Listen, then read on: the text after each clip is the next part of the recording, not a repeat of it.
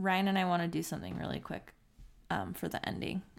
Hi, Harry. That one is good.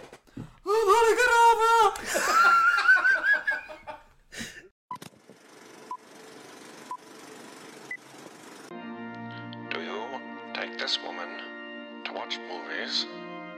And do you take this man to talk about them? I now pronounce you a podcast. Welcome everyone to another episode of Wife, Wife Watches. Watches. What if we paid someone to do a jingle? How much do people charge for stuff like that? I'm not above it. A jingle? Yeah. This late into it? Ryan will pay you Okay, to do a fine, jingle. I'll do it. All right, they already talked, but uh, I'm joined with uh, the subject of the podcast, Courtney. And toast. Ryan is look every time I look at him, I'm like, he's not entertained. We're also joined by Ryan Chalet, yet again. It's a pleasure. It's Back always- for another round. All right, Courtney, what are we watching tonight and, of and talking about? Okay, in tonight we're watching Harry Potter and the Prisoner of Azkaban.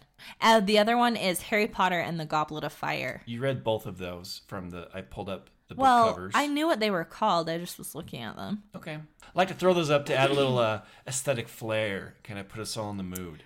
I was wondering, Courtney, I forgot to ask you this last time, if you could spend 30 seconds just to recap what happened in Harry Potter and the Chamber of Secrets. Harry Potter goes back to school. Ron picks him up in the flying car. They go to Ron's house, and then they go to school. There's spiders. They get in the Whomping Willow. Uh, the snake, and they're trying to open the Chamber of Secrets. Tom Riddle's journal. So he meets Tom Riddle. At the end, we see the basilisk. There's Fawkes the Phoenix Yep. who helps him. Um, he blinds the snake. We find out Ginny is the one who opened the Chamber of Secrets. yeah, Weasley? Ginny Weasley. He's oh like a- yeah, like Dobby. a, a guy in we there. meet Dobby. That's about it. That's fantastic. It's a bit sloppier than your first one. That one was hard for me to recall. This third one, I couldn't do it in order, but I could tell you pretty much every beat. I kind of like that we're doing them like two at a time, actually, the more I've thought about it, because there's definitely different phases. So we are firmly out of like the Chris Columbus years, right? Mm-hmm. This tonight is where it's universally agreed that the movies start getting better. They get more mature, maybe more dramatically complex. I don't know. I have some hot takes, maybe, about the next two. But I feel like this is where like it transitions into like these are genuinely good movies now, whereas the first two are like I would say good kids movies. Right, they kind of go from very much family movies to these are now teen movies. Yes. Yeah, yeah, yeah. And I would say that as we go, the more emotionally invested and affected I get. Courtney, do you cry in these movies? I have before, but no, not really. I think there's going to be a couple moments that will get you. Okay. in this one or in Goblet of Fire? Mm, I would I say. cried when Cedric Diggory died. Okay, well, you remember quite like all the big spoilers. Yeah.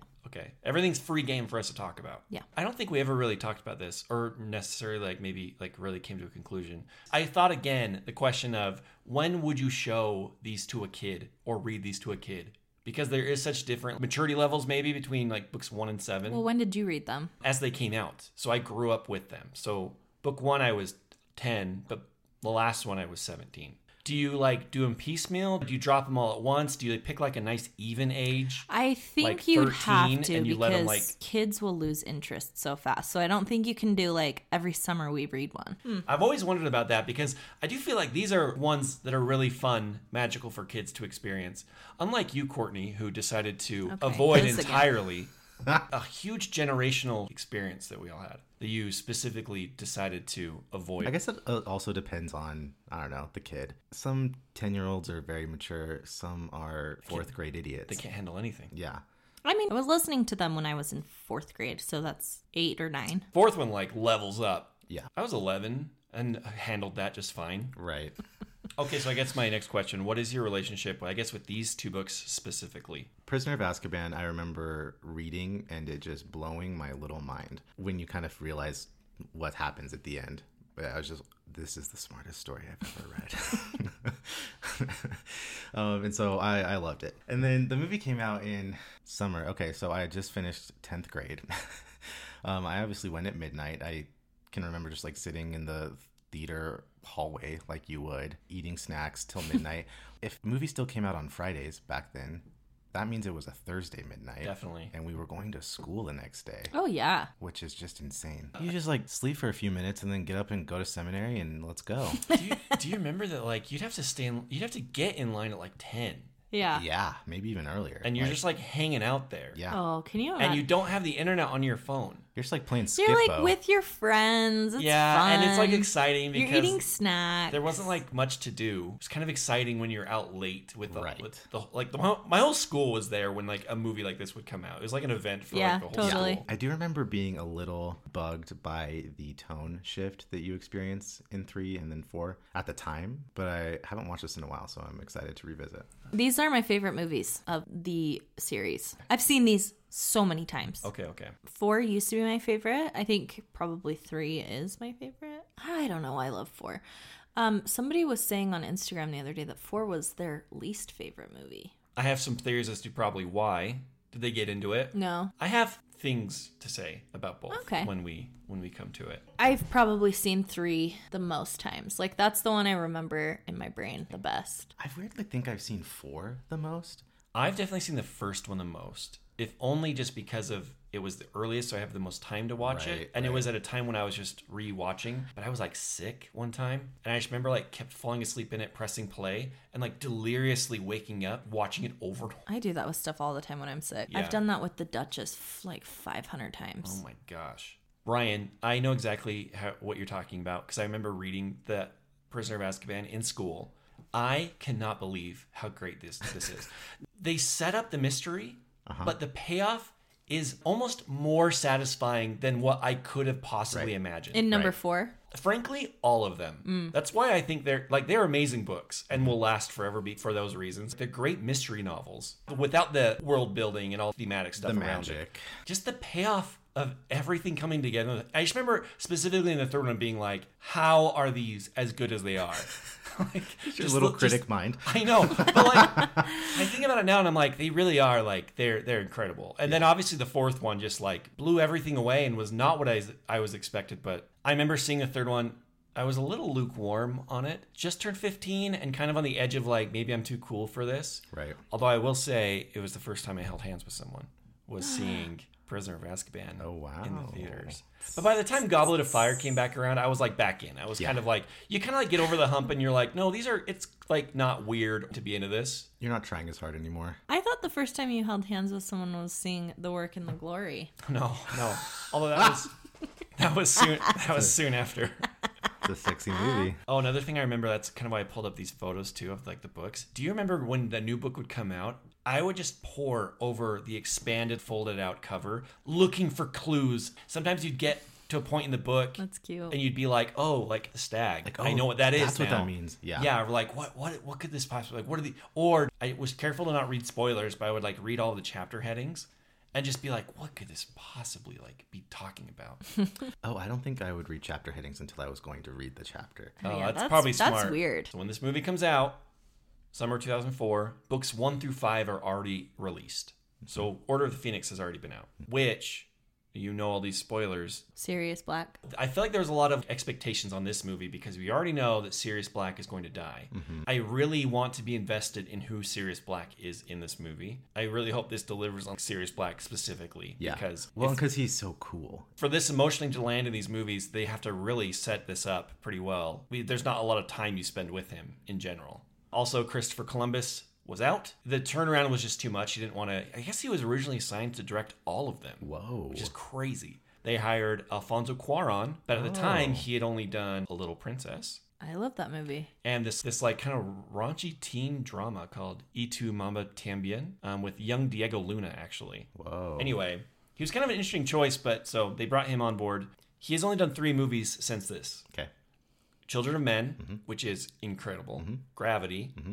incredible in its own right, and Roma, Oh. Oh, Roma. which I contend should have won Best Picture that year. I still have not I seen it. I accidentally have not seen Roma, and the other thing is one of the biggest holes in my viewing is I actually haven't seen Gravity. Whoa. I know. Oh, you know what? At this point, that's one where it's like if you didn't see it on the I big kind of feel like I There's no missed point. the moment. Yeah. I saw that by myself and was just like tense the whole time. we've debated like what's worse being stuck in the ocean or out in space and the correct answer is the ocean. Yes, Yeah. hundred percent. Yeah. Because there are things there to kill you. Right. You But- just you know how you're gonna die in space. Yeah. Yeah. But like that's also very scary. Yeah. Um, Did we also talk about that? I was like, would you just slit your wrists so you would just like die in the ocean slowly instead, like so you would like die peacefully? Oh But then, but then didn't you say like, what if the blood immediately attracts things Sharks? before you're? but then I was like, well, just hack everything so that you're just like gone. I think I would just try to drown myself first. But I'm saying like slitting your wrists is at least like a piece. No, well, I mean like, Hello. but you like pass out. You like it's not drowning is awful, according to the Prestige. according to the- I would just breathe in once, done. You think that would be a, a better way to go than just like slitting your wrists? and Yeah. You're just floating there in the ocean. I think so. I think I would drown. That is a painful way to die, if the prestige is to be believed. it was agony. but I have seen A Little Princess quite a few times because that was a Sunday movie when we were younger. Oh. That's a great Sunday movie. The end is burned into my memory of the exchange between Sarah and her father. Sarah! Remember Mara! Remember the and she's just like screaming and Oh he my can't gosh. remember. I have the chills. it's so. Have you seen that movie? I've only seen the one time. It was with you. You can see though, watching that, you're like, yeah, Yeah. you'd be a good choice to do this, like a good pick for this. it's great. One of my best childhood movies. Also, the other thing going into it that people were like, how's this going to play out? Is they had to recast Dumbledore as Michael Gambon. We Some know things- how we feel about that, or we will. Oh, we definitely will. Anyway, third year of Hogwarts, book one. Book one. Fight Squirrel. Fight squirrel. Fights the squirrel. Voldemort on the back of the head of Quirrell. Book two, Chamber of Secrets. Basilisk. Kills Tom Riddle's diary. I will say about this one, I don't remember how Voldemort plays into it. Ooh. Interesting. Okay. So that'll. I'm sure I'll remember, but Yeah, probably. Okay. Yeah, I'm for sure. I'm- yeah. because we haven't like really seen Voldemort yet. Right. The year is 2004. George W. Bush is president. Top song. This might give it away, but it's an obvious one. Okay. June 2004. Oh gosh! Every time you say it's an obvious one, I mean, I can't think of a more obvious one for this year. she will be loved. No. Okay, well I could. I mean, like, chart topper. Hollaback Girl. No. Oh, oh boy. Somebody always guesses that. Yeah. Oh boy. Be very embarrassing for the both of yous. Do we like this song? you love it. Oh, Gosh. Oh whoa! my gosh. It's a banger. Oh, really it's good. Usher. Yeah, Oh. Uh, it's Usher Burn. that's right. 2004 is Usher. Yeah. Ugg boots, Okay. Everywhere. mini skirts. Friends ended the show, Weird. not the concept. Facebook launched this year. The Facebook. You- oh, Facebook. just Facebook. It's cleaner. Is that still funny when if you did say that? Is I that think still so. good? I think it's really Um, VH1, I remember was like a big thing that summer because I remember they. Do you ever watch VH1? They're like Mm-hmm. Napoleon Dynamite had the best week ever, like those. Yeah. yeah. I remember watching that all summer long. Jessica Simpson and Ashlee Simpson. Those are very 2004 people. Chicken of the Sea. right? The Yeah. lip sync Yep. debacle. Did you guys know that she had a body care line that was like edible called Dessert? Oh my No. gosh. That's smart though. It was great. Um, and my last thing I found out, I just don't. I thought you guys might enjoy this. Let me know if you do. If I have you all pegged wrong. NASA successfully sent Gravity Probe B to prove Einstein's theory of relativity. So this experiment proved the theory and verified that indeed gravity is responsible for time changes. It explained that what Einstein believes about a body wrapping time and space is actually true. Oh my gosh. Basically, the idea in Interstellar. Time and space is enclosed in gravity. Yes. Weird. Is that interesting? Did Yeah, I did I no, guess yeah. correctly? Yeah, Yeah. It's breaking my brain a little. I was just talking about this with Emma today. Do you ever think if you were born in a different time, you could discover something like gravity? No. No, I'm way Where too you were like, Pretty bad. if you were Isaac Newton and something fell from your head and you were like, I wonder how that fell on my head. I'd be like, an apple. I'd be like, that's the way the world works. I wonder though, if you and Emma's conversation back with me was like, she was like, I could have invented the pool noodle.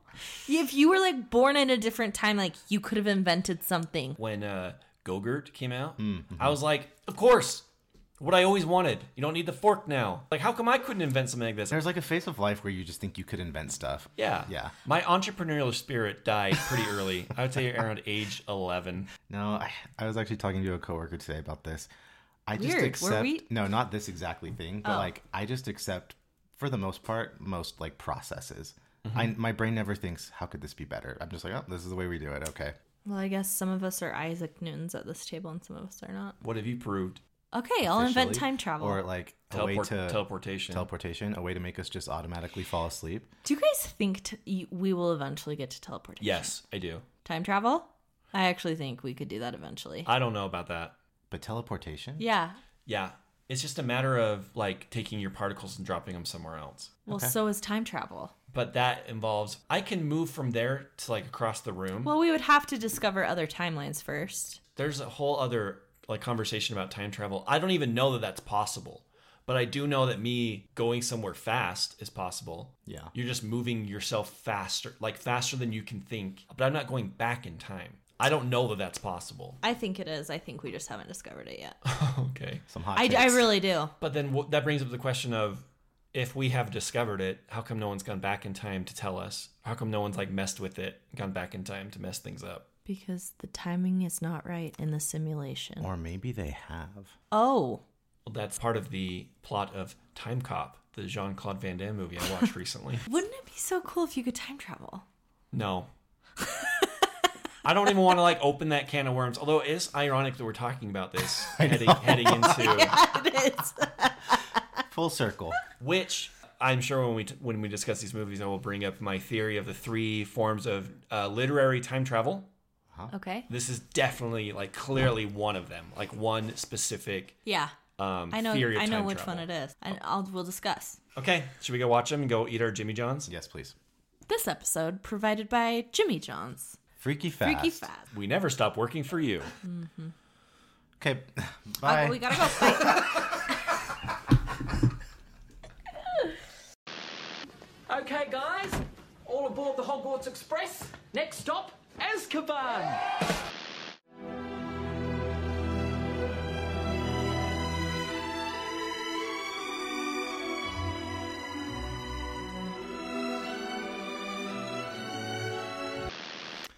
Hey everyone, apologies up front on this. We had some issues with recording the audio.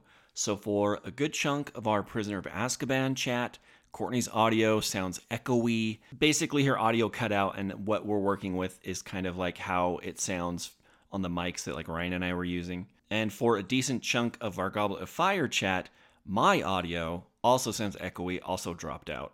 Ryan, suspiciously, never had his audio drop out, never had bad audio, so I'll I'll let you connect the dots on that. Hopefully, doesn't distract too much from listening to this episode because I think we had a really fun conversation about um, these two movies. Enjoy.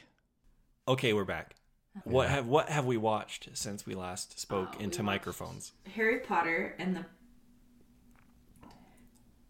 Prisoner of Azkaban Ah, I don't, I don't have the posters up right now, so you can't cheat. That was a test. and Harry Potter and the Goblet of Fire. Very good. Which I always want to call Harry Potter and the Triwizard Tournament. Do you know that was an alternate title for the book? That would have been better, in my personal opinion. I don't know. I I like that the Here we go. uh, I like the titles are sometimes not the most important things in the movie, if that makes sense. Yeah, but the Goblet of Fire doesn't encompass the whole movie, and I feel like the Triwizard Tournament does. But that's kind of what I like about it. Oh, Ryan, save me.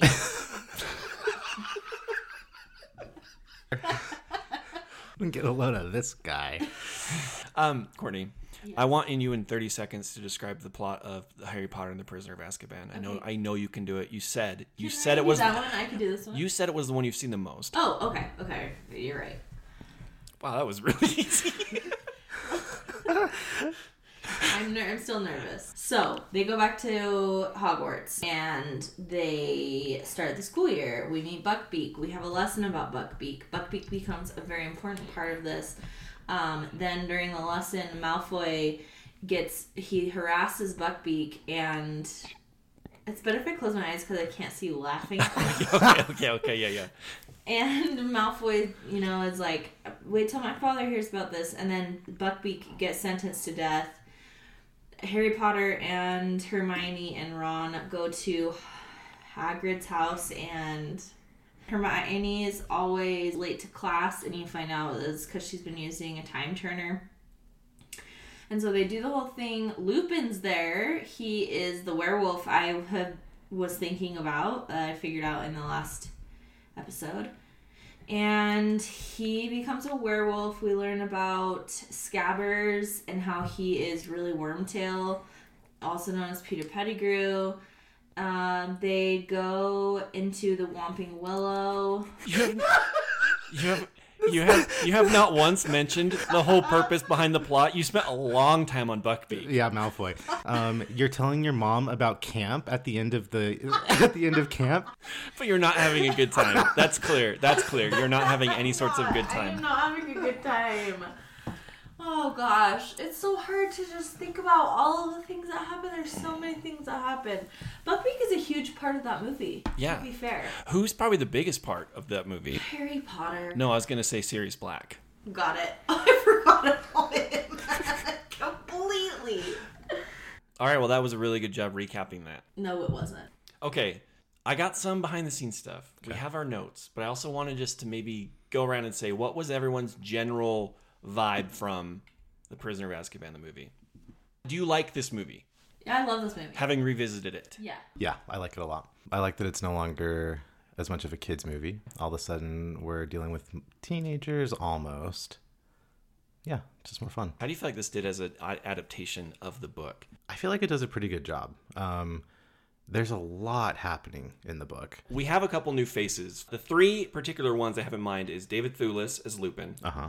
Michael Gambon as Dumbledore, Uh huh. and Gary Oldman as Sirius Black. Right, right, right. I- I love how Lupin shows up. He's just quiet, unassuming, but cool. I also like Sirius Black. I think when I read the book, I imagined him as like the coolest person in Harry Potter.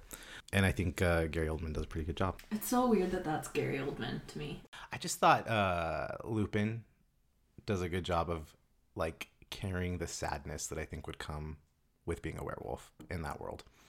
I used to not like David Thewlis in this movie, and I think on this rewatch I've liked him more. Yeah.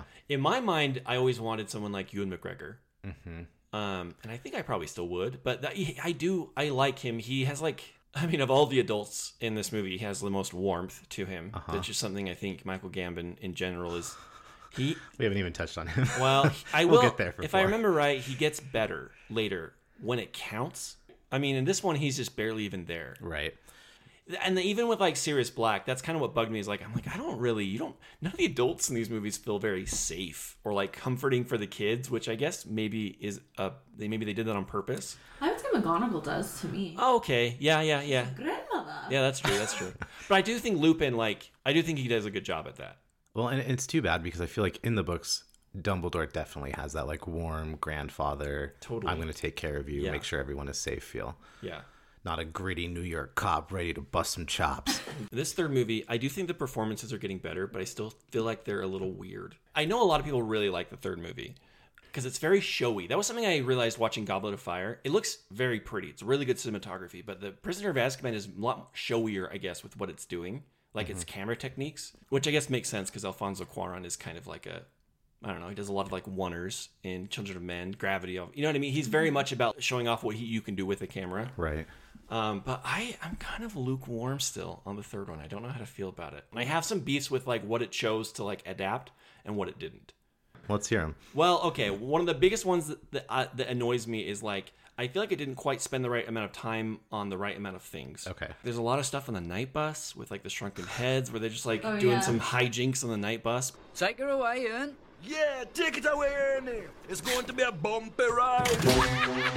I want more out of the all the confrontation at the Shrieking Shack because when I read that that whole confrontation, it was like crackling. Like I was so locked in the entire time, and it was like, really, you were just learning all this stuff about Harry's dad and his friends growing up, and all these like revelations of everything that happened. But I feel like there are things that don't really get communicated well because they're kind of just rushing through to get to like fit everything in. I do think uh, like this having beefs with this one and the, the people that have beefs with the fourth one is largely be like issues with how it's adapted. Got it. Like I think if you didn't know any of the books going into it, in large part you'd really like these movies, mm-hmm. especially the fourth one.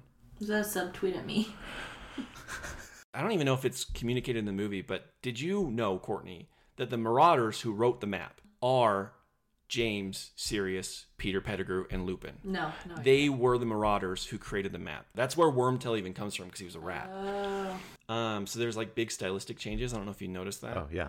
Like um, the grounds were very different. The Whomping Willow was in a different spot. Did you notice that Professor Flit- Flitwick looks entirely different from the first two movies? Yeah. They also it was the last time that John Williams scored a Harry Potter movie. Was the third one. Whoa. They'll continue to just especially incorporate like Hedwig's theme. Right, That's like the you main kind of hear tune. it. Yeah. Because we never really talked about that one at all in the last one about like how i- important that theme is to like the magic of those movies. Right. You hear that and you instantly know. And you're like, oh, I'm a kid Nah. again. Yeah. Uh, Cuarón asked the trio, the big three, as I like to call them, to write essays about their characters. Emma Watson's was 10 pages long. Daniel Radcliffe's was two pages long, and Rupert Grint didn't turn his in. yeah, he told all the kids to dress in their uniforms like their parents weren't around. Because that's actually something I really like is they're very like buttoned up and neat in their like clothes Yeah. in the first two, Oh, yeah. and they're much looser, which I think is what you would do. The more you would grow up, you'd be like, I'm not. This is like my way to rebel. Yeah. I never, I never had a school uniform, so oh. I don't really know what that's like. I never had a tie school uniform, but You had a school uniform. I had a school uniform. What is that? Where what does that next you come over? I. My child's medium polo. uh, in elementary school, we had uniforms. Wow. Really cute. Um, they you could wear red, white, or blue polos, um, or blue or khaki pants, um, or blue or khaki shorts, I guess. Um, and then you could also wear like a school shirt on Fridays. My dress code was a free for all when I was a kid. Um, the night bus, how they filmed the effect of it going so fast. They would film the night bus going 30 miles an hour, and all the other cars going eight miles an hour, and then they just sped it up. Movie science. First of all, I just noticed my first set of notes is called He Who Must Not Be Named. Second set of notes, He Who Must Not Be Named Two. Third set of notes, The Boy Who Lived. Oh, that, okay. Set of notes, The Boy Who Lived Four. So it's just like the numbers are just like very off. It's like the Rambo titles. The war won't stop with First Blood Part 2. It will escalate to Rambo 3, which should really be called Rambo 2 First Blood Part 3. But the Rambo titles never made sense. And neither does war. Abed Nadir. Facebook status update. Leonard likes this post. Uh, the Night Bus. Great opportunity for a ride at Harry Potter World. Oh, That would be fun. It's kind of weird they don't have that, right? see that? Yeah. Yeah. I remember seeing Ron do the lion part for the first time, thinking that he was so hot. Whoa! It's like, rah, rah, rah. you know what I mean? Sure. I just remember feeling so embarrassed. Because I just remember folding my arms. This wasn't in the book.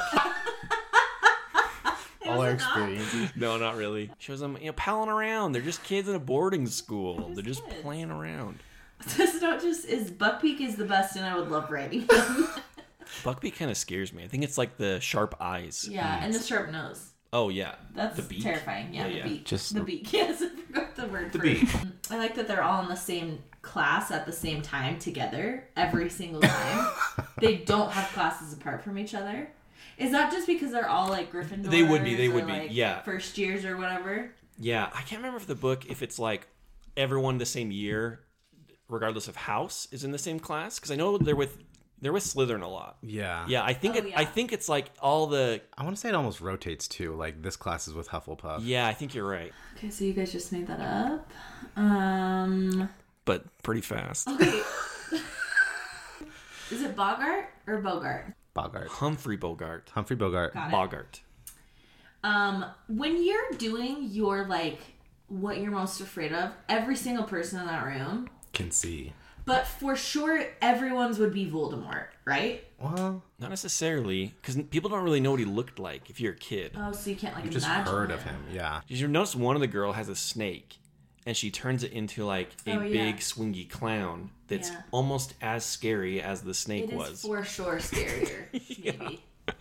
Okay, well, I actually kind of wanted to ask, what would the Boggart be for you guys? I was also You can lie if you are embarrassed, but because we won't really know. But Uh, mine would honestly probably be like a lot of birds just coming at me. wow, that's gonna happen every day at Hogwarts for you. Honestly, the spiders give me such chills. Like just a giant even a spider like the size of a dog would be terrifying.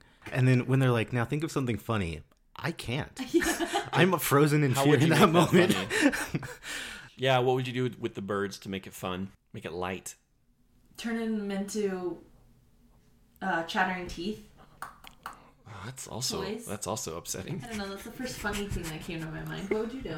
Um, well, in the movie, she puts them on roller skates, and that's kind of funny. I mean, fun. they're still scary. Yeah, it's still just a huge spider on roller skates. Like, like I wanted to move faster in a turn way. into something maybe like a weird beach ball. What would yours be? a velociraptor. Oh yes. Oh, I knew that. Of course. Uh, I remembered for a while one of my passwords was hippogriff. Oh, that's cool. Um, How do you spell that? I'm not gonna tell you. Courtney, trying to hack my bank account.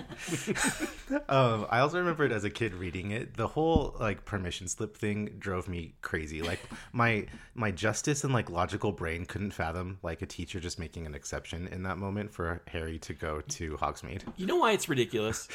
They they try they try to treat it as like, look, we would let you go, but something happens to you, we don't want to get sued. Right. First off, who's going to sue them? No one from Harry's family cares. Also, liabilities all over the castle every day of these students' lives. But suddenly, like, well, you- we can't let you on this field trip without a permission slip. Where we're going to this Christmas village to eat candy. But also, don't wander off into that forest; you might die there. yeah. It doesn't make sense. it really doesn't. I It, feel like I'm starting to keep a list of things adults do in this movie that don't make sense, and that's a lot one of it, them. which is a Yeah. lot of things. Yeah. Uh, the other thing too is like, so it's in the book where Harry goes to Hogsmeade wearing the, the cloak, and he kind of like wanders in on a conversation that reveals the whole thing about Sirius Black, right? Allow me, Minister. Oh, hang. Sorry about that. Rosmerta, my dear. I hope business is good. It'll be a lot better if the ministry wasn't sending dementors into my pub every other night. We have. We have a killer on the loose. Oh, Sirius Black in Hogsmeade. And what would bring him here?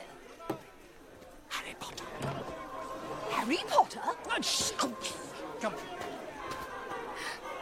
But I was like looking at that gossip group. That's a weird, a weird collection of people. You have Hagrid, the uh-huh. groundskeeper. Yep. You have the barkeep. You have Professor McGonagall, and then you have the Minister of Magic. It's like the it's like the president, and then the janitor at your school, and then like a bartender. They're just all hanging out. They're like, oh well, but you know about Sirius Black. They're like, let's go, gang. Like they've done this before. Like this crew, this group of four have like talked shit in the past because they're like, all right, come Okay, upstairs come to our place where we you know what I mean? I also don't know if it's like I just having a godparents is not a big thing in our culture, I feel like in Utah. But like when she drops the line like, well, and then here's like the rub of it. Yes. Sirius Black may not have put his hands to the Potters, but he's the reason they're dead. And now he wants to finish what he started. I don't believe it. Oh, that's not the worst of it. What could be worse? Yes. Sirius Black was and remains to this day Harry Potter's godfather. And that that's like the revelation that shakes Harry. Mm-hmm. And I, I would just be like, oh well, I, I think like him being the reason my parents died is like a bigger one. Someone weigh in on that. Yeah, anyone from from Any uh, Godfathers out there? back Godfathers. that was good. Do another one. Not me, not Hermione, you. I'm making a vegan refuse. But it is the weirdest choice to like have him fly off and just like freeze frame with his screaming face. It's it's very It's very weird. yeah, just and it's like a callback to an older time. I, I guess like. so. I don't know what it's doing. The weirdest way to end a movie. This movie released summer, June 4th, 2004. It made 700, $796 million, 90% Rotten Tomatoes. I would say for the most part, all of them have made in the range of like 800 million, 1 billion. They're all well reviewed. So maybe I don't need to keep saying how well they do. Because all of them are like successful, right? Yeah. I want to know favorite part of Prisoner of Azkaban. I think my favorite part of the movie is when they start to go back in time. Like when they go to Hagrid's house and all the stuff starts happening, you're kind of like, sorry, let me rephrase. Let me re-say that. Wait. No, I'm gonna stay. I'm gonna stay with that.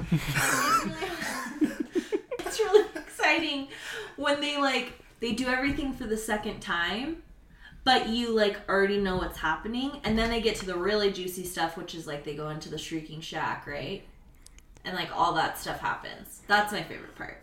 uh, coming upon that in the book, finally realizing because throughout the whole book, Hermione's just constantly like showing up, going away, and they're like, "What is her deal? Where is she?" And then all of a sudden, she's just there again, and they kind of have set it up a little bit in the movie, but finally revealing that she's been like traveling in time the whole year to get to all of her classes. And it's something you you haven't read about yet. Like Yes, it's I like didn't this know that time travel was Yeah. like. In fact, it's kind of sticky that they introduced time travel as a plot device. this was a certain kind of time travel. I It remember you was. saying. That's right. The immutable, right? Yes.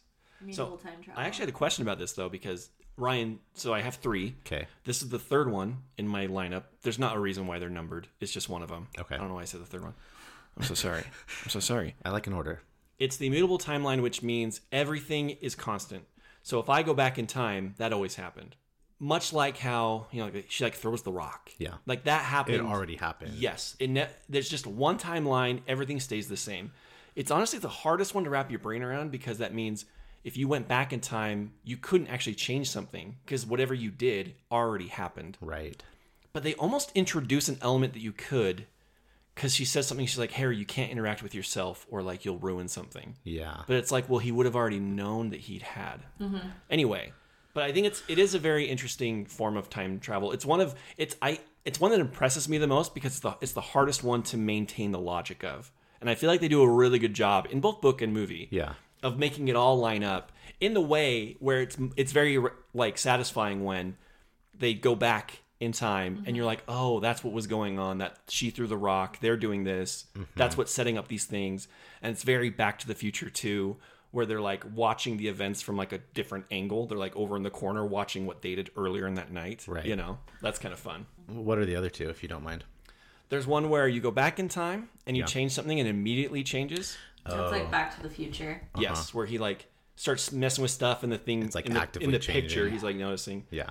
There's like a variation on that where you go back in time and once at a certain point it locks it. That's assuming there's one timeline on that. Jason is just pointing around the room. Listen, timelines are very important right now in culture. So that one you're going back in time and like starting it over, starting Okay, it over. yeah. And rewriting it. And Each then time. there's like multiple About time as well. bingo.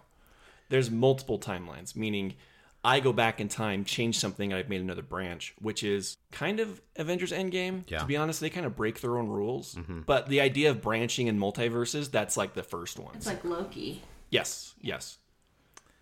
Yeah. Okay. Thank you. And I don't know, I'm not aware of any other versions. So if anyone else is that's listening to this, they thought of one that's like different than what I've described. I would love to know because I would Yeah, love to know. Yeah. What if Here. Oh, just- what do you got? What do you got? She's man, she's got a smile on. Something good's coming. And I know that you like are big on time travel and think it's going to happen. so what do you got for us? Real. What if this was the moment where we were like, Ryan, we have to tell you something. we have time traveled. And then we do it with you tonight? And then show me. They're like, now come downstairs. I go. It's us watching the movie. Uh, if I could time travel, I would probably just spend the whole. I would just spend it all watching more movies. Honestly, That's very on brand. Yeah. sleeping more. I would just go watch my grandparents. Do you know what I mean? Oh, I see. Spend like, uh, like more time. li- You're well, jumping like, around. You're like moving around. Totally. I and I, I feel like that would need to be an immutable timeline. Well, that's what I'm Then saying. I would not want to You- change anything. You'd have to like test out going back in time five minutes just just to get a vibe of like what what time what is the reality of What time can. I react like? What can I interact with, and what can I not? I would say the most realistic, if time travel does exist, which Courtney thinks it absolutely does, I know I, it am does. not sure. I would think the most realistic of the three is probably branches, like a multiverse, right? But that's the most. It's most likely that if you went back in time somehow, you would just well, you basically wouldn't know if it was one or two. You wouldn't know if you were rewriting your one timeline or starting a different timeline. Timelines. Time. Have you ever seen the movie Predestination? Yes. That's a time travel movie that hurt my brain. That is immutable timeline, and it has one of the best time paradoxes that like has just r- truly boiled and scrambled my oh. brain. I watched it on your recommendation, Ryan. Well, we were both recommended it from a From TikTok. TikTok, and then you were like, "I did watch it, and Oh you should gosh. watch it." And so I did, and it was one of those movies where I started it and was like five minutes in, kind of like doing other stuff, and was like, "Okay, oh, I no. actually really need to like really pay attention." Yeah. and it was very rewarding and also wow I like still when I think about it, I'm like, wait a second, but like you almost think that you have a grasp on it. You're like, well, what if you like could you is this how it started? And then you realize you no, don't. no, well, no, no, No. that can't be it. It's crazy. I don't want to spoil anything, Yeah. but go watch it if if this is any interest to you. Okay, yeah. So that, that is your favorite. Is that your favorite section of the movie? Yeah. What's your least favorite? Um, What's what, what's the section that loses you? The part that lost me was when Harry goes into the woods. And I know that's like a big part. When he goes into the woods and he sees who, who he thinks is his dad, but it's, Oh, it's yeah. the stag. That part really loses me. Weird. Isn't that a part of what you just described as your favorite scene? Yeah, but it's that's fair. But it's it, that part I just kind of crash. I almost always can do without the beginnings. Um, like let's just get to Hogwarts. Oh yeah. Oh yeah. um, so that's kind of where I I lose. And like the Knight Bus is fun, but like, why, why do we need to spend so much time there? I don't think I have a favorite like sequence, but one of my favorite parts is in Hogsmeade when Harry just starts launching snowballs at Malfoy, and they don't know. He doesn't know what it's coming from. He, he like thinks it's an actual ghost. Ma- Malfoy in these early ones is so dumb. Yeah. He's a lot of like like very generic bully. You don't tell anyone about this to his cronies. Let's go, Malfoy. Let's get out of here. He's always like hiding or like in a tree for some reason. When he like leaps out of that tree in the fourth one, Just Cheshire uh-huh. catting up there. he's just hanging out. He's like, "Well, Potter will come around at some point today, and when he does, I have a really good zinger for him." Well, and he just seems so ill, ill inconsequential to everything that's oh, happening. Totally, totally. He doesn't matter. I also probably where I get lost is like the Knight Bus shenanigans. What are we doing? What like this is already it's a long movie. We're uh, trying to adapt a lot of material here. We're really just like gonna like little lady twelve o'clock like that. I'm like what like what is this? And I know they're trying to just make it like goofy and like light. Something I like about these movies is they're getting more emotionally complex and there's more depth and like more good emotional moments. And this is also a credit to like the performances are getting better. I'm more invested in like what's going on with in like Harry's life. So like the two scenes in particular like are the one where Lupin and he are walking on the bridge. Yeah. Mm-hmm. And he like tells him more about his mom because that's something else that's like deeply sad about his life is that he just has no relationship with his parents. Before I fainted, I heard something. A woman. Screaming. Our Dementors force us to relive our very worst memories. Our pain becomes their power. I think it was my mother. The night she was murdered. You know, the very first time I saw you, Harry, I recognized you immediately. Not by your scar, by your eyes. They're your mother, Lily's. Yes. Oh, yes. I knew her. Your mother was there for me at a time when no one else was. Not only was she a singularly gifted witch, she was also an uncommonly kind woman. Way of seeing the beauty in others, even and perhaps most especially when that person could not see it in themselves. And your father, James, on the other hand, he, uh, he had a certain, shall we say, talent for trouble. A talent, rumor has it, he passed on to you.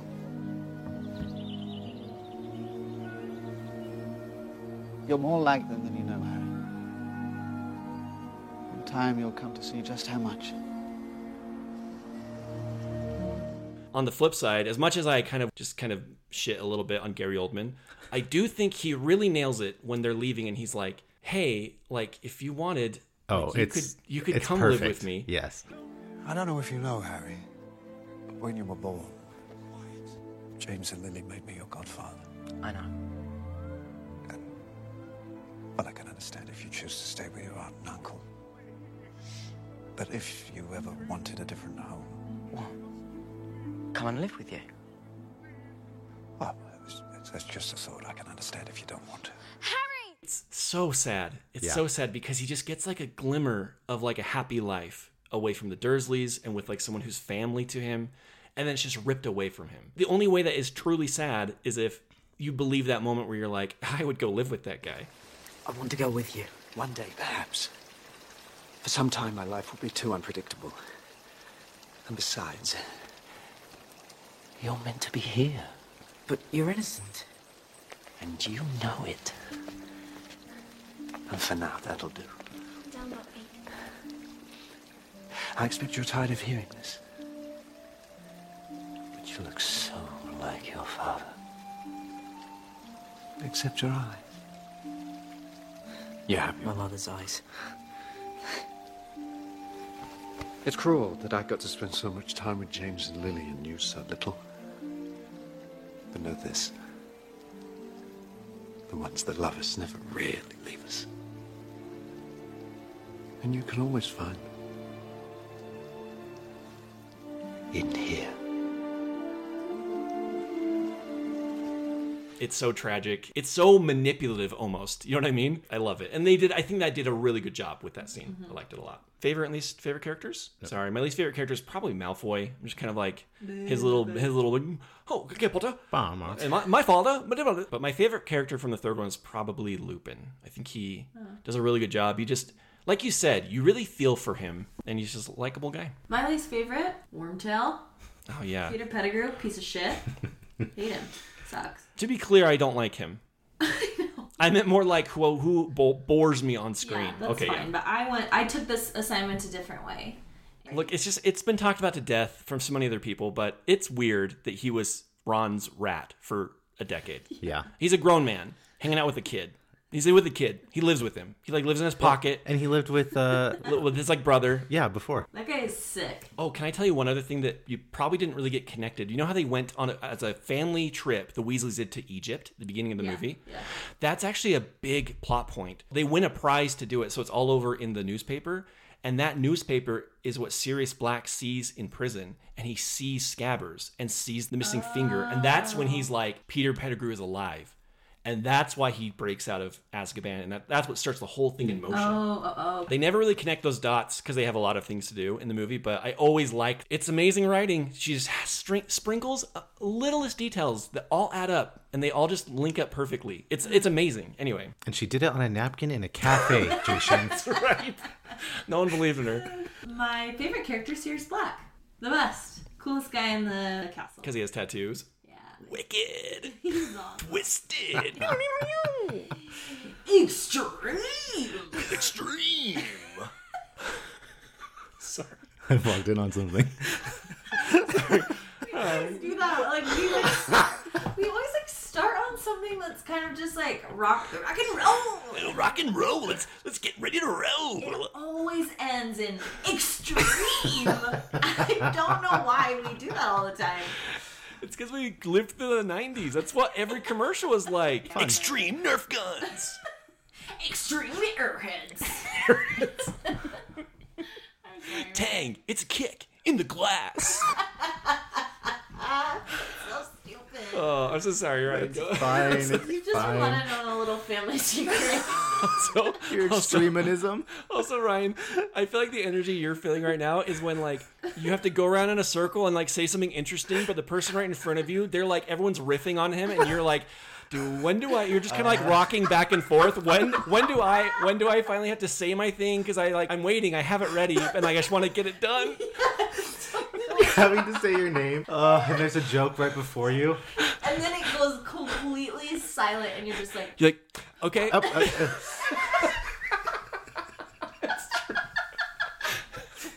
Oh, I'm so sorry, Ryan. Your turn. fine. You just really tapped into. Extreme.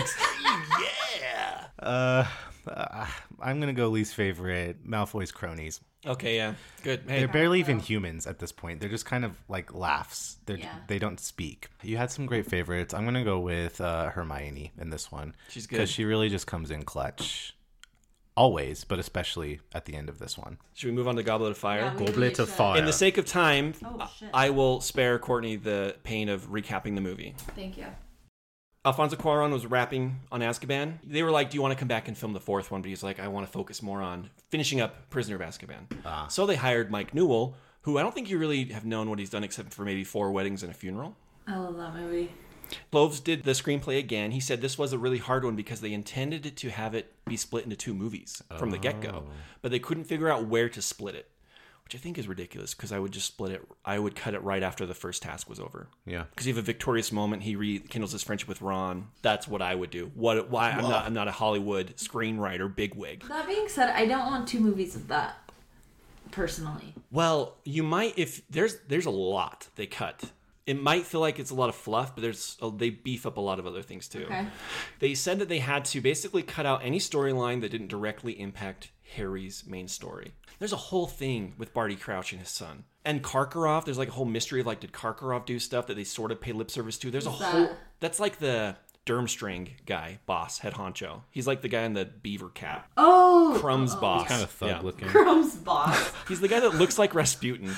yeah. Okay. Got it. There's a whole subplot with Dobby and other house elves. Hermione starts like a pro house elf liberation group. Anyway, I think there's actually a lot you could have done, especially because I feel like there's certain scenes that I really want to sit in a bit longer. They could have had breathe.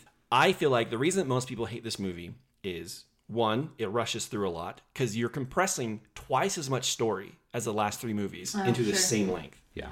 And you feel it. They go right to the Wizarding World Cup. That's like how the movie starts. They miss. Yeah. A, there's a whole thing at the Dursleys, which is fine. These all they all make sense. I feel like it's actually for what it's doing. It's actually pretty successful. They're just like they're they're like we need to go here because we need to explain who Viktor Krum is, and then we need to leave because of the dark mark Yeah. people, the Death Eaters. and we're gonna cut right from that onto the train now, cut right from this onto this, and cut right from that onto that. So there's a lot of like moving around, but I'm kind of a defender of this movie because I think Mike Newell. One, I think the cinematography is it looks great. It's toned down the showiness of number three. I feel like, but it still feels like this is a very well realized movie. He's cracked something with the tone that weirdly reminded me of when we watched Avengers Endgame. Sad Act One, funny Act Two, epic Act Three there's a nice breather for like 30 minutes in the middle where it's all the Yule Ball shenanigans. It is truly great. Really strong teen romance, coming of age stuff. I don't know, nothing feels forced. No. The performances take a real step up in this one. They really tap into that energy of like being thrust into dating, basically. Yeah. Yeah, I feel like uh, Ron's really tapping into something in this one. He's funny. He's cranky. Oh, yeah. He's ornery. Some of the strongest elements in Harry Potter is when he, when everyone hates him basically. That's a really like trying thing for him in the stories at least is like he's lost his best friend. And he's like feeling very much alone with no support system. Yeah. This movie is just like an introvert's nightmare because it's every time he like he like he gets called out in the dark arts class where he where the teacher's like The killing curse. Only one person is known to have survived it. And he's sitting in this room. And everyone's just looking at him. and then the next part where he get he Dumbledore pulls his name out of the goblet of fire and everyone's just like, What in the hell? And he just And like he to, sits like- down. He like shrinks Yes. down.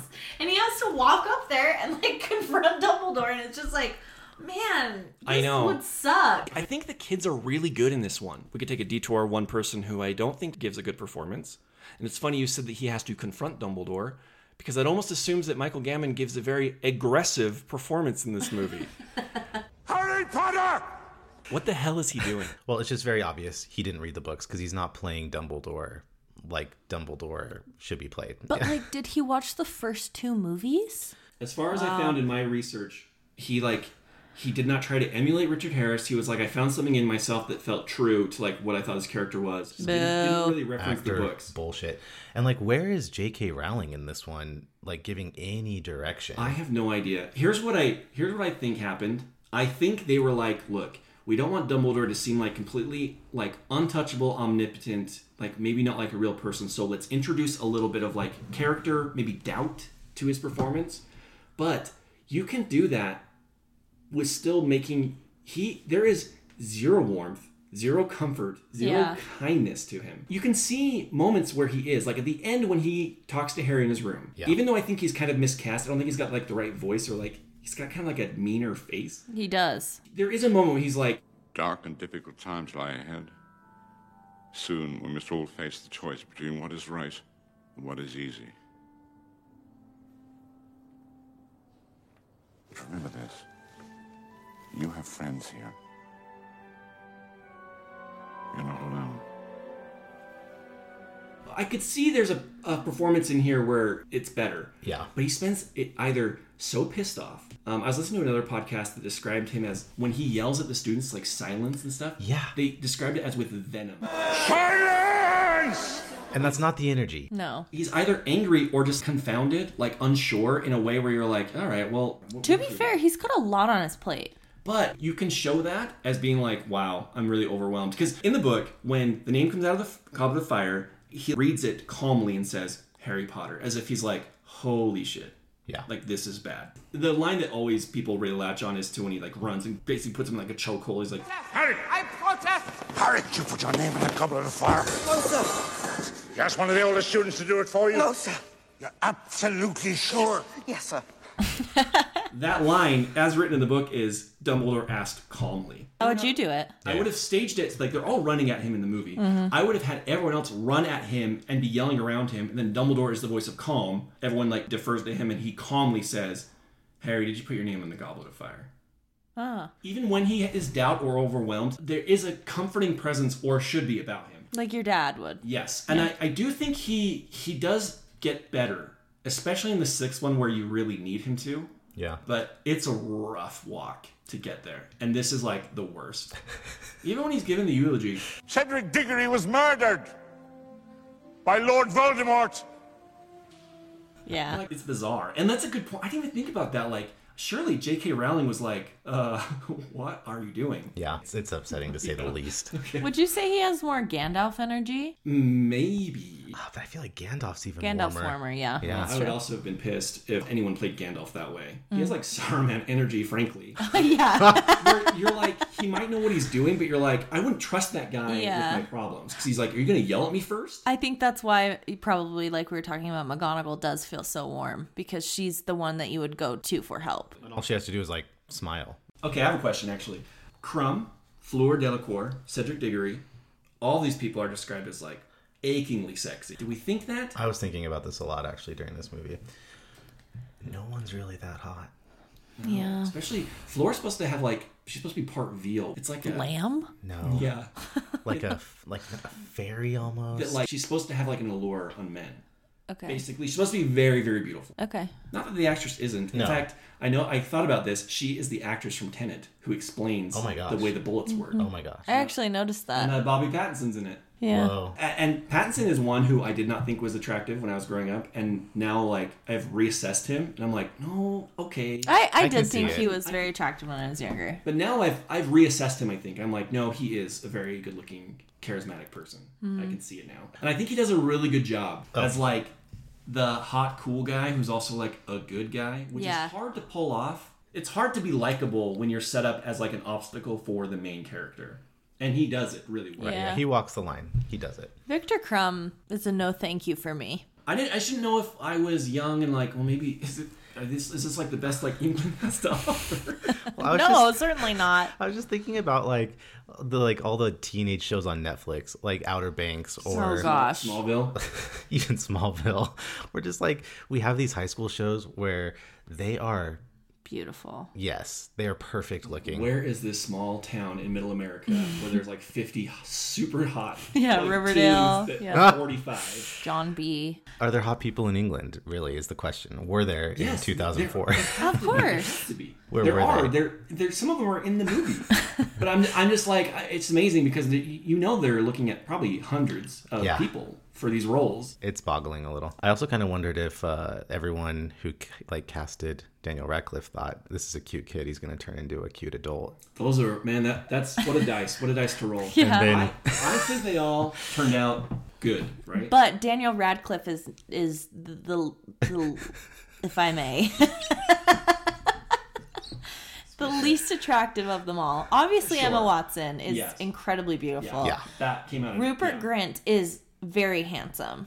Even like Tom Felton and uh, Yes. the kid who plays Yeah, Neville. Neville. Yeah, really. Neville. What- what a- Neville was what- number what a glow one. up. Yeah. But here's here's what I kind of the other thing is you're not you're not sure how they're gonna like the height thing, right? Right. So like Daniel Radcliffe is fairly short, Uh-huh. but I actually think it plays very well. I think it plays it plays to his character that he is not like six foot three, Perfect. Mhm. super hot. It makes him more like average because throughout the out this story you're just like this poor kid does not deserve to be in this. He's Mhm. just a nice kid, and I think that adds to it. Oh, the other thing I just want to tell you that uh, they filmed the second task in a huge underwater tank.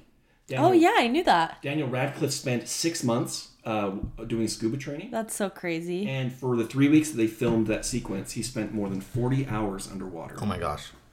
Ugh. You, Courtney, had to do some work during that time, and you could not stop watching that whole sequence. that, it's genuinely so scary with the mermaids. Oh yeah, I remember being terrified of like the bodies chained down there. It's so creepy. That I whole know. part is so scary. So the question I was going to ask you was like about wizards and electricity because I have genuinely never noticed that there are no lights. They're all like candles. Mm-hmm. I wondered if we could expand. It's just something about the the way that the magic works in the in the, like the air. Oh, that's like a fun little like thing I've just never noticed. I like the idea of like all wizards can put aside their differences for sport. Like we're all here to have a good time at the Wizarding World Cup. They're all climbing the stairs and then Lucius and Draco like come in and it's like, "Oh yeah, of course. Of course we also like sports." Like it just was funny to me. Dumbledore once again putting his students in danger as always. That's what he does. Uh, the name Bartemius. Also, also like, what is his deal? This is also one of my notes. Something's happening with his voice the entire movie. It's just unhinged. Um, why is there always a new Defense Against the Dark Arts teacher? There is a reason. Do you want me? Should I tell you now? Yeah. I don't know if it's actually revealed in the movies, but should I tell you? Yeah. In the sixth one, they go. They do spend a lot of time with like flashbacks, learning more about Tom Riddle's past. It's amazing. But in one of them, he comes back after spending so much time on like, like out and about in the world, and he's already sort of started to deteriorate. Like he looks kind of snake-like, and he comes back for the position for the Defense Against the Dark Arts teacher. And Dumbledore's like, "I'm not hiring you to be around these kids or in this school." Ever since that day, they have not been able to keep a teacher in that post longer than a year. Oh, interesting. Um, the different schools. I never remember like that. There that Hogwarts is not the only one. Are they different schools for different countries? Yes. Yes. Oh, why did they let the Goblet of Fire like be the boss? Like, why why can't they be like Harry Potter is not going to an- be? No, they're just like, well, Another the, the adult's, uh, spoke. What are the consequences? right? Yes. Like another podcast I was listening to about this was like, okay, so say like yeah, there's some legally magically binding thing that you have to participate in the tournament, but nothing is requiring Harry to like actually participate. Right. He can go on the field and be like, I forfeit. The Weekly Planet where it's talking about this this movie, and they said uh, the Triwizard Tournament is the equivalent of dropping school children into a prison riot. That's true. This might be the most dangerous thing that the people in charge of the school like, Allow. al- like knowingly do in the whole series, right? Well, and then the dragon just gets loose from his chain. No one moves. No one lifts a finger to help Harry. like- The dragon almost takes out the stands. They're like, huh? Oh. McGonagall just straightens her hat. It's like bur- it's like ruins a bridge on the school grounds, and they're just sitting there like a mile away, being like, "I don't know if they're going to come back." hope so. they- how long would they have stayed there if Harry hadn't come back? If if Harry had died and the dragon just flown off, how long would they have stayed there before someone was like, "Okay, it's been three hours. Should we go like find what's what happened?" That's a good point. Dragon's just like ripping shingles off the castle. Yeah. Why doesn't he fly around the corner? I know. I mean, for dramatic effect is the answer, but he's just like, whoa, whoa, whoa, whoa, whoa. Not not good at landing. Rita Skeeta. Skeeter. Crap. That's the that's the postle tongue thing. It is. Because Rita Skeeter doesn't rhyme. No, but Rita, Rita Skeeta Skeeta does. does. You, Rita you are 100% right. Yeah, she's a pervert. Uh, the pins. We spent so much time just being like, Harry sucks. Harry, you know, with the like pins on their things. Can everyone calm down? Um, I guess first Harry's hair. This entire movie. Basically. This is the one where I was like, everyone's hair looks great. Well, Ronks doesn't really Yeah. bother me. The twins doesn't really bother me. Oh. Harry Yeah, no, specifically. Is, is it because it's a little wavy and like kind of winged out? It's and, kind of like feathered. It's like a yeah, like It's like helmet hair. like a grandmother kind of in her Yeah. sixties. It's almost like there's too much on the top and not enough on the sides. Oh. Filch in this movie. Doing the most. He's getting a lot. He's he getting a lot of really work. it's like he he was kind of creepy before and then he's just like huh i'm gonna be weird when the schools are coming into Hogwarts and he's just like in the way, like constantly. Another thought i had is, again uh, just really going back to adults i think during this rewatch everyone's in the office talking to mad eye moody is their staff like getting everyone else into the castle and into bed or is everyone just like i guess well we'll go to bed now we'll just figure it out. Oh, yeah. the people in the house are like, Boy is so funny. Gryffindors, back to the common room. They take their job so seriously. They really do. They're the, the, they're the lagoon staff of Hogwarts. All right, here's the thing. They go to the World Cup. Their tent, we get it. It's tiny. It's but it's like Mary Poppins bag on the inside. Yeah. Right. Why wouldn't you just do that with everything? Honestly. I know, They I've have a thought about tiny that. House. Yeah. Why wouldn't they just have that on their house? why is their house so crappy when this is an option This led me to think about the other people have talked about this too. The wizarding economy is weird. The only jobs you really see are like teachers or government workers. but why would there need to be an economy at all? We go to work to have money to buy like goods and services, right? Yeah. But if you can magically create those goods and services out of nothing, why do you have currency, jobs, structures in that sense? I need a couch. There's my couch. Even if there's like a finite like a bit of matter you can like transfigure something into, it's like, well, oh, I'm done sitting on my couch. Time to go to bed. Turn the couch into a bed. Like Hey, you have a good point. I just don't understand. Like, if if you can use magic to create everything, why would you? And maybe that's why people don't really have jobs. Yeah. Anyway, something I was thinking. About. You need people to teach and you need people to keep wizards and witches in line. Maybe that's maybe that's it. Those are the two jobs. Those are the two jobs. Those are it. Or you drive the Knight Bus. That's the third job. Or you're the trolley lady on the Hogwarts Express. What does she do the rest of the year? Probably nothing. She doesn't need to because she Yeah. can just make her own food out of Yeah. magic. She just eats candy. Oh, Courtney, this is a question for you. How long would you, in in minutes, Okay. how long would you be able to hang out in what you called the owl's home? The Owl's apartment, I think, is Oh, what. sorry, yeah. That's a nice direct apartment, quote. frankly, yeah. I would never go in there. If I think there- that place is sick. If there's something for you in there, That's essentially the post office, right? yeah. If there was shit all over the wall, Am I correct in assuming that's like where everyone's owls live? yeah, that's where they kind of hang out. Okay, got it. Or like in their room. Like sometimes Hedwig's just like in Harry's room. Got it. I would not lady. last two minutes in that place. So this came out fall of 2005. Summer 2005 was when Harry Potter and the Half-Blood Prince, the book, came out. Right. It's very ambiguous after the end of the sixth book. Uh, if Snape is a good guy or a bad guy, and you're definitely like, well, Oh, yeah. probably bad, right? So I remember in this movie, like they have the whole bit where he's like hitting the heads and he's being like kind of comic relief, and you're just like, I don't know what to make of this guy. I'm not really enjoying these scenes with him because I don't know if this guy is going to end up the main villain, murdered one of the heroes of the story.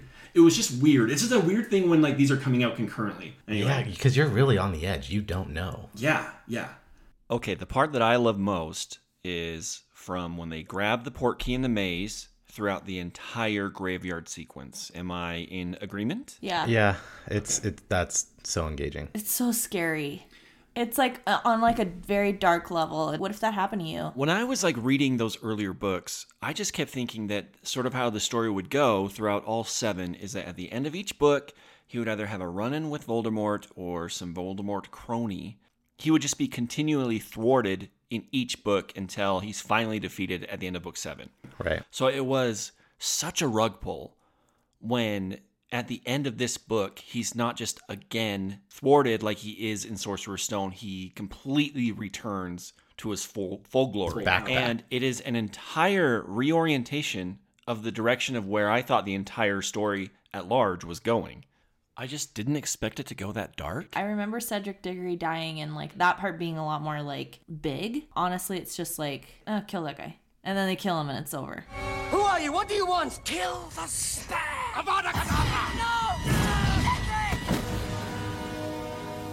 Like it's so callous. Like unceremonious. It's yeah, just so yeah. His disrespect very for like human life. Yeah. Mhm. There's something so unnatural and upsetting about the way the spell is done, the ritual, how they take the blood from Harry, and how there's a whole monologue in the book, or there's an inner dialogue in the book where Harry is watching the spell happen, and then they drop the little baby gross Voldemort in there that he just keeps thinking like, please let it drown, please let it drown.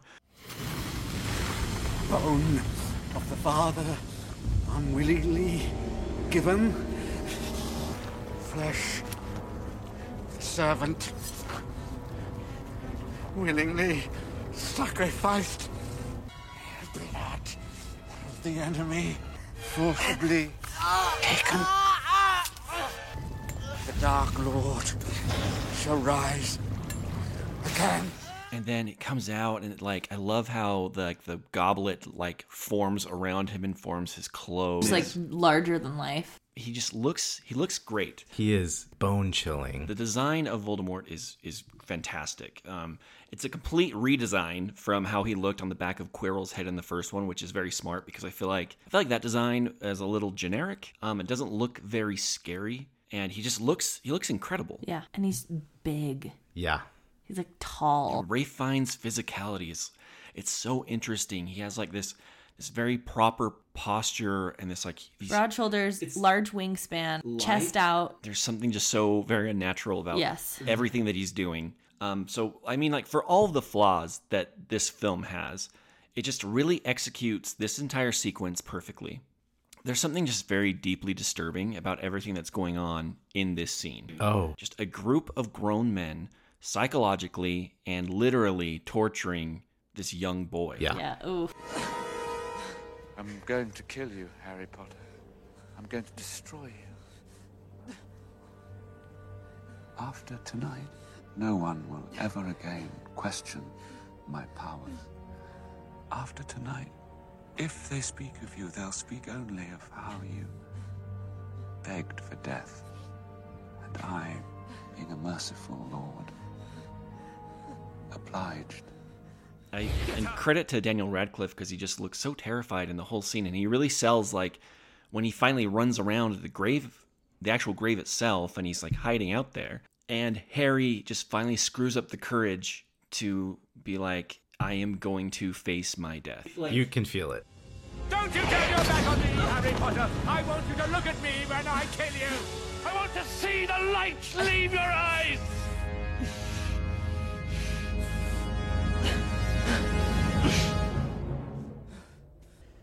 Have it your way.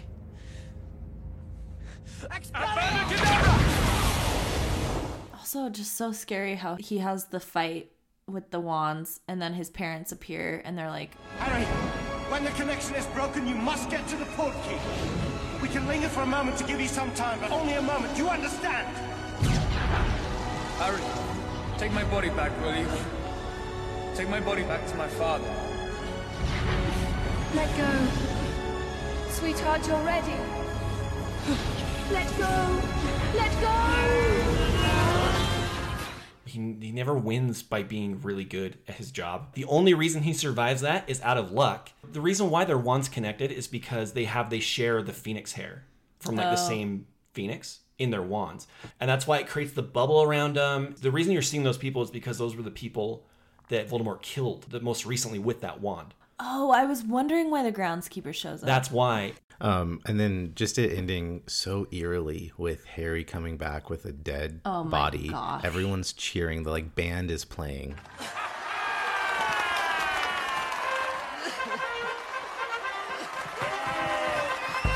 It's something better about this medium than a book is because the weird contrast of the cheering and they like try to pull him away from the body he like won't let go of the body Yeah. amos diggory's reaction to Oh, seeing it's his so son awful. He's back! He's back! Voldemort's back! Cedric, he asked me to bring his body back. I couldn't leave him. Not that. It's all right, Harry. It's all right. He's home. You both are. Keep everybody in their seats. A boy's just been killed. The body must be moved, Dumbledore. There are Too many people. Let me through. Let me through! Let me through! That's my son! That's my boy! My boy! Get up. Easy. Easy. This is not where you want to be right now. No, no! No! It's all right. I got you. I got you. Come on. Easy now. it's like kind of incredible Me too. because there's something there's something very emotionally honest about it it's so raw scary losing control Well, and you know, there's been sad things in every movie, but this is by far the saddest thing to happen in the story. He comes back very different. were you shocked that mad eye moody was barty crouch junior They I did- actually forgot that it was Barty Crouch's son. I didn't actually. did you know that he was someone though Yes, I knew that he was the guy in the beginning. They had a really weird like the mouth tick, the Joker tick. The, Yeah. I think to clue into viewers like, see, they're both doing it. It's Oh, him. oh, That's like an invention of the movie. What were your least favorite parts? I guess probably the Yule Ball. Just gonna say that. No kidding. Yeah. I genuinely everything with the Yule Ball I love. It's fine, but it's definitely not the most engaging part of the whole movie. Why? I would say it's like maybe second Really? or third for me. Wow. I think by that point, I'm kind of done with Ron's bad attitude Mhm. about the whole Yes. thing and just his kind of boring high school. And Hermione also is just like the world is like sad for her, and but it's also happy for her, and I'm just. Yeah. And Harry's just like, I got bigger fish to fry. Like he just doesn't have time for like the Yule Ball. Wow. So, That's very interesting. And we spend so much time talking about Ron and his damn robes that his mom sent him. It's like, get over it, man. Or don't wear it. Your mom's not here. That's a wow. I had no idea you guys were just in su- with such contempt during Yeah. these sequences. It was fine. It was, fine. Were you guys like? I was laughing out loud. Were you guys looking at me like? We're just "Oh, like, he's- "Shut up." Like, this man, asshole. is really, he's really performing right now. Well, actually, first, did you have to learn square dancing when you were in elementary school? In high school. Oh, I don't think I did. I learned it at track. track. Because I went to track. Did you go track? hey, you go track? Did you dress up like a pioneer? Did for you go four track? Days? No. Walk hundreds of miles. I did a You did? one day trek. Holy shit! I did. That's crazy. It was. I had a really good time. Like when you're when That's you're a what's even teenager though, in the moment, it's like, oh, everyone does this. Yeah, it's Then like you oh, zoom this is out. just something I do when I'm 14. Like what the hell? we watched like We 15 cosplayed miles a day. pioneers. It was so miserable. Not for like an afternoon. No, for like a weekend. And then it was like traumatic because it was like, here's this baby that has died that you have to carry. Or all the men are headed to the Mormon Yeah. battalion. Yeah, yeah, yeah. So You must carry the women's hand bowl. cart. And along the way, there are just like women and men in just like white clothes. Like You're actually like way. walking a handcart across the distance. Oh yes. Where are you doing this? we did it at Martin's Cove, which we crossed the Sweetwater River. With a handcart, I did it in a like pioneer dress. It was insane, you guys. I, but I had such a good time. Like that's what I can't. I came back just being like, I'll I do that again. Like it was wild. How old are you? I was 14. That's crazy. I know. I'm sorry. I detoured. No, I, I kind of detoured us with square dancing. During the second task, Mm. once the first task is over and the Yule Ball, then I'm like, I think we're ready to kind of get into the finale. But I'm like, oh, we still got two more tasks, and I forget they really, they really kind of run through them. Yeah. There's re- there's like maybe ten minutes between two and three. Yeah. But like, I'm ready just to kind of get to the end by that point. So that's probably where I, I lose steam probably the most. Which is why I was shocked that you could not keep your eyes I off the second remember. Locked in. I remember there's just something so creepy about the underwater one. Favorite and least favorite character. I'm gonna go with Ron in this one as least. I'm gonna go with Dumbledore in this one. Oh, that's a good one. Yeah. I'm just not driving with him. I would say Dumbledore, but for the sake of just shaking it up, I'm really bored with Karkaroff. Oh yeah. Is he the Ministry of Magic guy? No, Karkaroff is Krum's boss. Yeah. He's Rasputin. Right, right, right, Rah, right. rah. I don't really care much for like the Durmstrang, a a lot of like the side characters in this. Also, Moaning Myrtle is very annoying. Um, okay, well, we didn't talk about favorite characters. Yeah, yeah. I'm gonna go with Filch. I- He's That's just a good one. killing it in this movie. He is. He's running. He's setting off a cannon early. Uh-huh. He's More than once. whispering in Dumbledore's ear. Yeah, he's earning his pay. I think McGonagall. She really was just kind of like a grandmotherly like She's the, presence. the level head. She was like, She's trying to keep Harry safe, and they're like, nah. Um, my favorite uh, toss up between I really like Mad Eye. I think it's a really good performance Mhm. of that capturing like the energy of like, man, you are insane, but you've probably seen some crazy shit. um, and Voldemort, man, like, Oh, yeah, that's what what an MVP. He just comes in for like ten minutes at the end, but all you're walking out of that movie, all you're thinking about is that entire sequence Yeah. and how he's just he's amazing. We're And, like, seeing Voldemort. yeah, Yeah. We're flattening our noses. I feel like we're in a good, pretty good spot. I feel like this is also like a turning point for the series, where now we're just kind of like full steam into what I feel like are four good to great movies. Yeah, this is when they, we really ramp up. I don't remember what happens in five. This is Really? beyond what I've already told you. Except for like the really big, Yeah, like I story also points. can't remember if Snape dies or not. Interesting. Interesting. Eventually, I'm leaning leaning towards he does. Will you we'll keep, see. Will you keep a note of the things that really are like, wow, I forgot about that? Mm-hmm. Okay. Yeah. Okay. I'm uh, extremely excited. Ryan, son of a bitch. Thank you again, Ryan, for joining us this far into our uh, journey Harry Potter. on the Hogwarts Express. Oh, Um, okay, Courtney, if people want to reach us, You can find us on Instagram at Wife Watches. You can find us on Twitter at Wife underscore Watches. Note the underscore. You can send us an email. Tell us what you think about Harry Potter at My Wife Watches Movies at gmail.com. Uh, you can text us. You can send us a voice note. And uh, watch you later. watch you later. Bye. And remember, I solemnly swear that I am up to no good. Expecto Patronum!